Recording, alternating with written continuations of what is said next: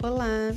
Nesse áudio, farei uma breve explicação dos conceitos apresentados no livro Matemática, Ciência e Aplicações, volume 1, de Gelsies e demais autores.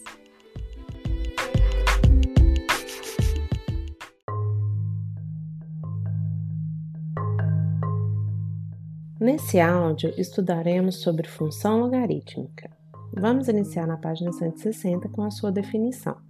Dado um número real A, A sendo um número positivo e diferente de 1, chama-se função logarítmica de base A a função f dos números reais positivos não nulos nos números reais, dada pela lei f de x igual a log de x na base A.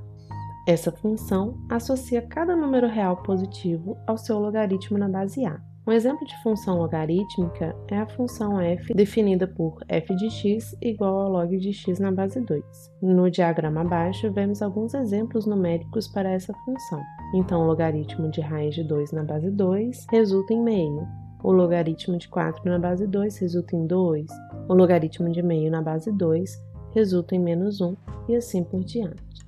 São logarítmicas também as funções dadas pelas leis y igual ao log de x na base 3, y igual ao log de x na base 10, y igual ao log de x na base neperiana, que é o mesmo que ln de x, ou então y igual ao logaritmo de x na base 1 quarto e assim por diante.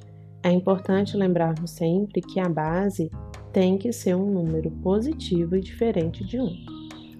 Exercício resolvido 9. Determina o domínio D contido nos números reais da função f definida por f de x igual ao logaritmo de 3 menos x na base x menos 1. Vamos analisar cada uma das condições de existência. A primeira delas é que o logaritmando é sempre um número positivo, por isso 3 menos x deve ser maior do que zero, o que implica que x é menor do que 3. Já a base, temos que ela deve ser positiva, sendo x menos 1 maior do que zero, resultando em x maior do que 1. E a base deve ser diferente de 1, ou seja, x menos 1 diferente de 1, resultando em x diferente de 2. Com isso, temos três intervalos numéricos, sendo eles x menor do que 3, x maior do que 1 e x diferente de 2. Fazendo a interseção desses três intervalos numéricos, encontramos como resultado dois intervalos, sendo eles um menor que x menor que 2, ou seja, o x é qualquer número real entre 1 e 2, ou então 2 menor que x menor que 3, o que implica que o x pode também ser qualquer número real entre os números 2 e 3. Por isso, o resultado final, o conjunto domínio, vai ser qualquer número x pertencente aos reais, tal que o x está entre 1 e 2 ou o x está entre 2 e 3. O gráfico de uma função logarítmica.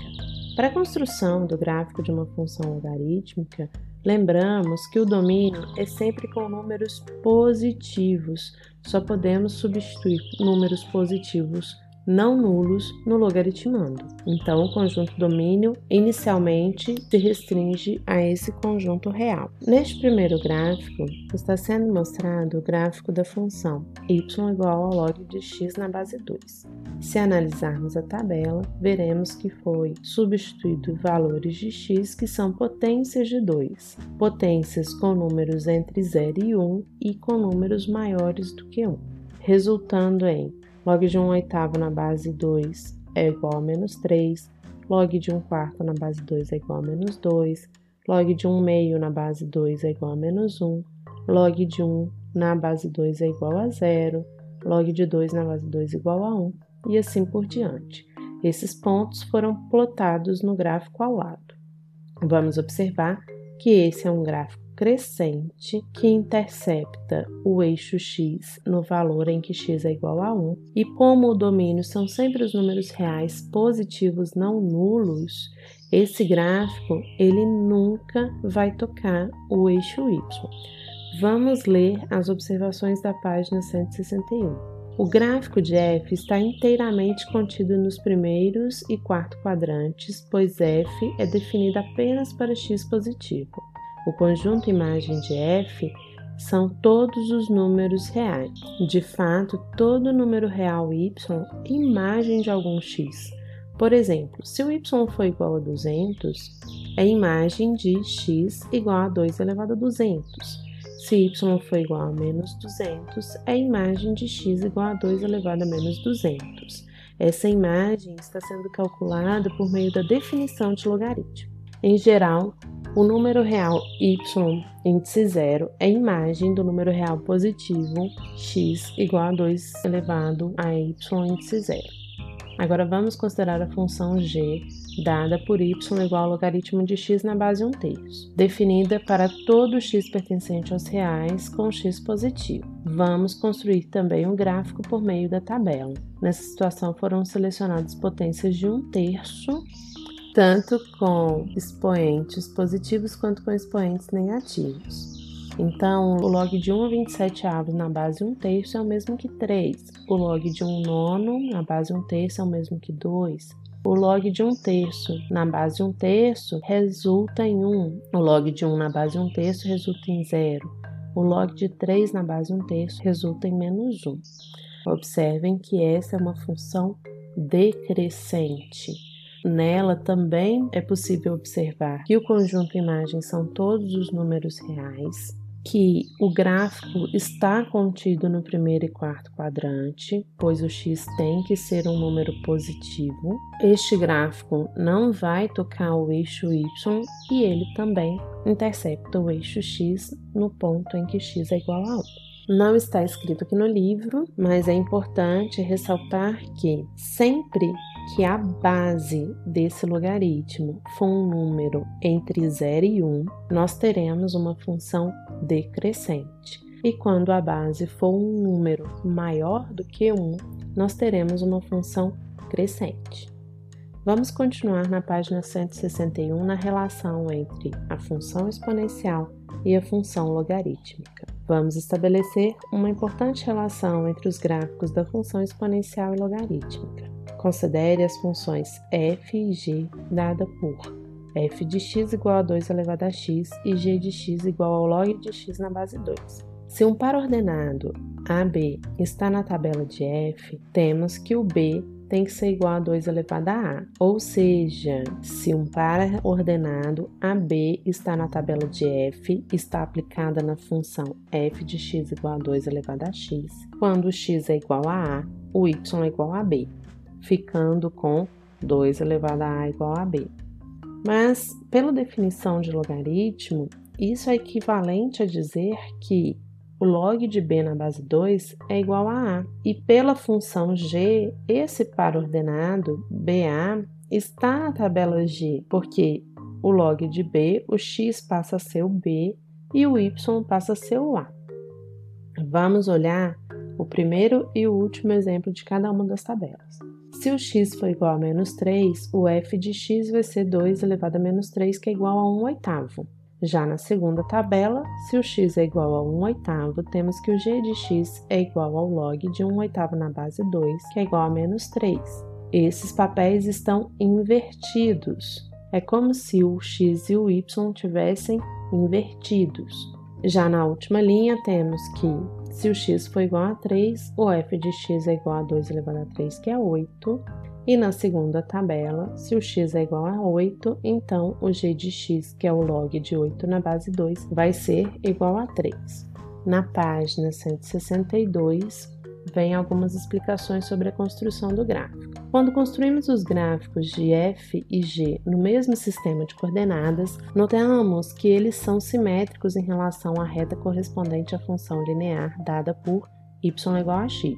Essa reta é conhecida como a bissetriz dos quadrantes ímpares e também é conhecido como função identidade. Observe que o gráfico f corresponde ao gráfico g rebatido em relação à bissetriz e vice-versa. Esse rebatido a gente também pode dizer que é simétrico. O gráfico de f é simétrico ao gráfico de g em relação à reta y igual a x. Na próxima aula, nós veremos que essa é uma propriedade quando as funções são inversas. Isso significa que a função exponencial ela é uma função inversa à função logarítmica, ou que a função logarítmica é a função inversa da função exponencial. Exemplo 3. Vejamos como construir o gráfico da função dada por y igual ao log de x na base 1 meio, definido por todo número real positivo, isto é, x maior do que zero. Vamos lembrar como é o gráfico da função exponencial de base 1 meio e por simetria vamos obter o gráfico da função logarítmica de base 1 meio. Observem a primeira tabela, está sendo apresentada a função y igual a 1 meio elevado a x. Então, foi construído essa tabela aplicando os valores de x e encontrando os valores de y resultantes. A tabela ao lado da função y igual ao log de x na base 1 meio, basta invertermos a coluna do x com a coluna do y. Com isso, adquirimos os pontos para a construção do gráfico. Se olharmos o gráfico construído ao lado, veremos no gráfico laranja a função exponencial na base 1 meio e no gráfico azul a função logarítmica de base 1 meio. Foi traçada a bissetriz dos quadrantes ímpares e é possível observar que essas duas funções são simétricas, ou seja, são espelhadas ou refletidas, rebatidas em relação a essa bissetriz. Na página 163, veremos algumas observações que já foram chamadas a atenção ao longo deste áudio. De modo geral, o gráfico de uma função f definida por f de x igual ao log de x na base a tem as seguintes características. Localiza-se à direita do eixo OY, isto é, seus pontos pertencem ao primeiro e ao quarto quadrantes, pois o domínio de f são todos os números reais positivos não nulos. Segundo, corta o eixo OX no ponto da abscissa 1, ou seja, no ponto 1, 0, pois se o x é igual a 1, teremos y igual ao logaritmo de 1 na base A. E esse resultado, o logaritmo de 1 em qualquer base, é sempre igual a zero, para todo A pertencente aos reais, lembrando que o A é sempre um número positivo e o A é diferente de 1. Terceiro, é simétrico do gráfico da função exponencial g da mesma base, definida por y igual a a elevado a x em relação à reta bissetriz do primeiro e terceiro quadrantes. Quarto, toma o aspecto de um dos gráficos abaixo. Então, se a base é maior do que 1, nós temos que o gráfico da f em azul é uma função crescente, que é o gráfico do logaritmo, e o gráfico da g, que é a função exponencial, também é uma função crescente. Se a base é um número entre 0 e 1, então a minha função f, que é a função logarítmica, em azul é uma função decrescente. A sua correspondente na função exponencial, que é AG, também é uma função decrescente. Abaixo está escrito as leis das funções f e g, sendo f igual ao log de x na base a e g igual a a elevado a x. E a última propriedade, o conjunto imagem da função f são todos os números reais pois todo número real y é imagem de um número real positivo x igual a a elevado a y. Passemos agora para a página 167, que volta a trabalhar a equação exponencial. Como foi dito bem no começo sobre logaritmo, o logaritmo ele tem a seguinte definição: Considerando A positivo e diferente de 1 e B maior do que zero, então A elevado a x ser igual a B implica em que o x é igual ao logaritmo de B na base A. Por isso, se quisermos resolver a equação 3 elevado a x igual a 5, como não dá para resolver essa equação exponencial reduzindo ambos os membros à mesma base, nós aplicamos a definição de logaritmo, reescrevendo 3 elevado a x igual a 5 em log de 5 na base 3. Esse vai ser o valor de x. Entretanto, para calcular o valor aproximado desse resultado, é necessário o uso da calculadora científica ou da tabela de logaritmos. Para isso, fazemos a mudança de base. O x é igual ao logaritmo de 5 na base 3, transformando em base 10, teremos a divisão do log de 5 pelo log de 3, resultando no valor aproximado de 1,465. Uma outra forma, sem ser aplicando a definição, é como se aplicássemos o logaritmo em ambos os lados dessa igualdade, 3 elevado a x igual a 5. Pensem como se fossem numa multiplicação em ambos os lados por um mesmo fator.